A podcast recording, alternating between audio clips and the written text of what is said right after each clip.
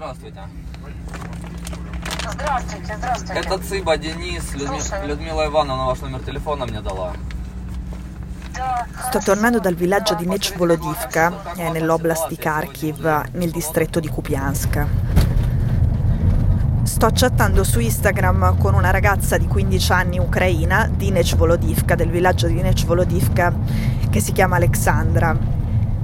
Lei si trova a Gelenzik in Russia, è una città mh, nel sud della Russia, vicino al confine con la Georgia, una città sul mare, una città molto più grande del piccolo villaggio con le case basse da cui viene lei.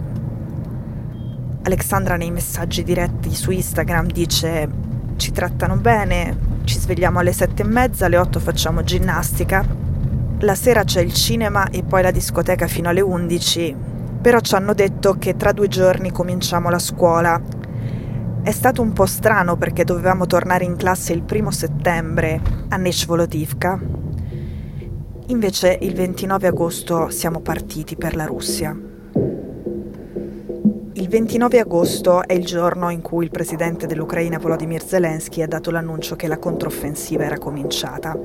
Quel giorno ancora nessuno si aspettava che sarebbe stata così clamorosa questa controffensiva, ma in quel momento, in quella data, l'esercito russo ha capito che quello ucraino avrebbe attaccato su tutta la linea del fronte e non solamente nel sud, come gli ufficiali ucraini avevano ripetuto molte volte negli ultimi mesi, ma come ci eravamo detti in una puntata sulla controffensiva la settimana scorsa, era in parte un inganno, un tranello Quel 29 agosto in molti villaggi sia del distretto di Kupiansk che del distretto di Vovchansk, siamo nell'oblast di Kharkiv, nella regione dove la controffensiva ha sfondato, in questi villaggi più di 300 adolescenti, tutti tra i 13 e i 15 anni, vengono messi su dei pullman scortati dai soldati russi armati e vengono portati in questa città del sud della Russia, più di mille chilometri dalle loro case, per un campo estivo organizzato all'improvviso.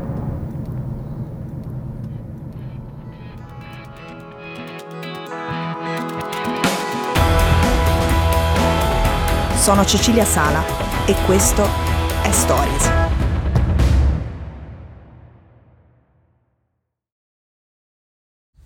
Uh, 50, she's 15. 15 years Okay, old. it's Yeah. your daughter. Yeah. Это не Харьков. Okay. Uh, uh, uh, как, ва- как вас зовут? 13 лет. Uh, 13, 13. 13 anni. La voce che sentite è di Tatiana, è la nonna di Alexandra ed è l'unica persona che Alexandra abbia perché lei ha perso entrambi i genitori. Io ho prima incontrato le madri e in questo caso la nonna di alcune ragazze, tre di 13 anni e una di 15, nel villaggio di Nechvolodivka. A Nechvolodivka come a Kupiansk non c'è connessione dal 27 febbraio. Queste persone non sanno quasi nulla di quello che è successo durante questa guerra. Un'altra cosa che lei mi ha scritto in chat è che andava tutto bene, che lei era assieme a Veronica, una sua amica che ha 13 anni, che la trattavano bene, che però in teoria dovevano tornare a casa il 17 settembre, cioè tra due giorni. Invece un russo le ha detto no, abbiamo spostato al 10 ottobre, un altro ha dato una data ancora diversa e un terzo le ha detto che non si sa quando torneranno a casa doveva essere un campo estivo con attività soprattutto sportive e ricreative, invece la novità è che tra due giorni incominceranno ad andare a scuola, ad andare in classe a fare lezione. Lei mi ha detto che anche se la trattano bene, un pochino è spaventata perché ci sono questi cambi di programma continui e sembra che dovranno rimanere molto di più del previsto, però che tutti cercano di allontanare la tensione e di non pensarci. E poi mi ha chiesto, ti prego, dimmi da me, a casa mia, i miei come stanno. Adesso Alexandra non ha avuto connessione per quasi sette mesi e ha connessione solo da quando è stata portata in Russia. Le mamme e le nonne che ho incontrato nel villaggio non hanno connessione dal 27 febbraio. Ovviamente tutte sanno che c'è un conflitto, ma per esempio né le figlie e le nipoti né le nonne e le madri sanno che cosa è successo a Mariupol a marzo. Ve lo dico perché parlando, chattando con Alexandra ho provato a capire lei quanto ne sapesse di questa guerra, se su Telegram avesse capito qualcosa in più nel momento in cui si è spostata in Russia e ha avuto di nuovo la rete 3G.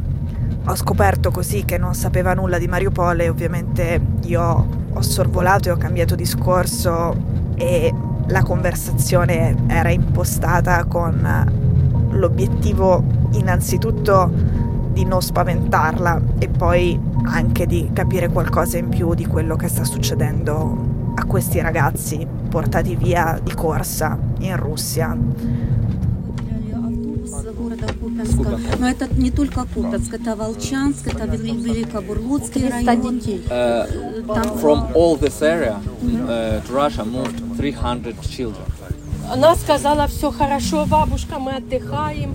Nel villaggio c'era un'altra mamma con la sorellina più piccola, questa mamma si chiama Ludmila, sua figlia che invece è a questo campo estivo, tra virgolette, in Russia, a Gelenzik, è Veronica che ha 13 anni ed è una delle amichette di Alexandra. Ludmila ha detto che lei credeva e sperava nel ritorno dei soldati ucraini, avrebbe preferito che i soldati ucraini tornassero prima che sua figlia fosse partita per la Russia.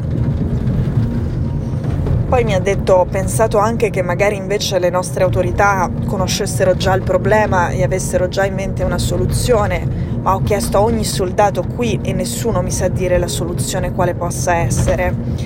Ludmila dice, magari uno scambio di prigionieri, che vorrebbe dire scambiare dei soldati russi catturati per delle tredicenni ucraine rapite, in un certo senso, portate via senza una scadenza.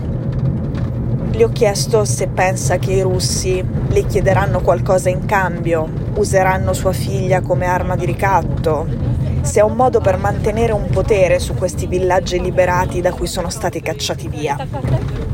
E lei mi ha risposto, io penso che se avessi connessione avrei già ricevuto un messaggio su Instagram dal profilo di mia figlia in cui mia figlia, la mia piccola Veronica di 13 anni, mi chiedeva di localizzare le posizioni dell'artiglieria ucraina nella foresta intorno al villaggio di Nechvolodivka.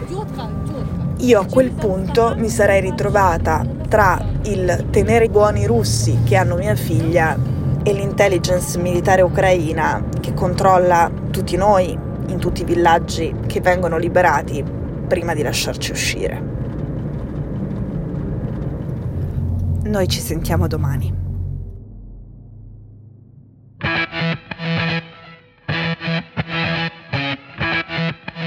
Stories è un podcast di Cecilia Sala prodotto da Cora Media. La cura editoriale è di Francesca Milano. In redazione Simone Piranni. L'advisor è Pablo Trincia. La producer è Monica De Benedittis. La post-produzione e il sound design sono di Daniele Marinello. La supervisione del suono e della musica è di Luca Micheli.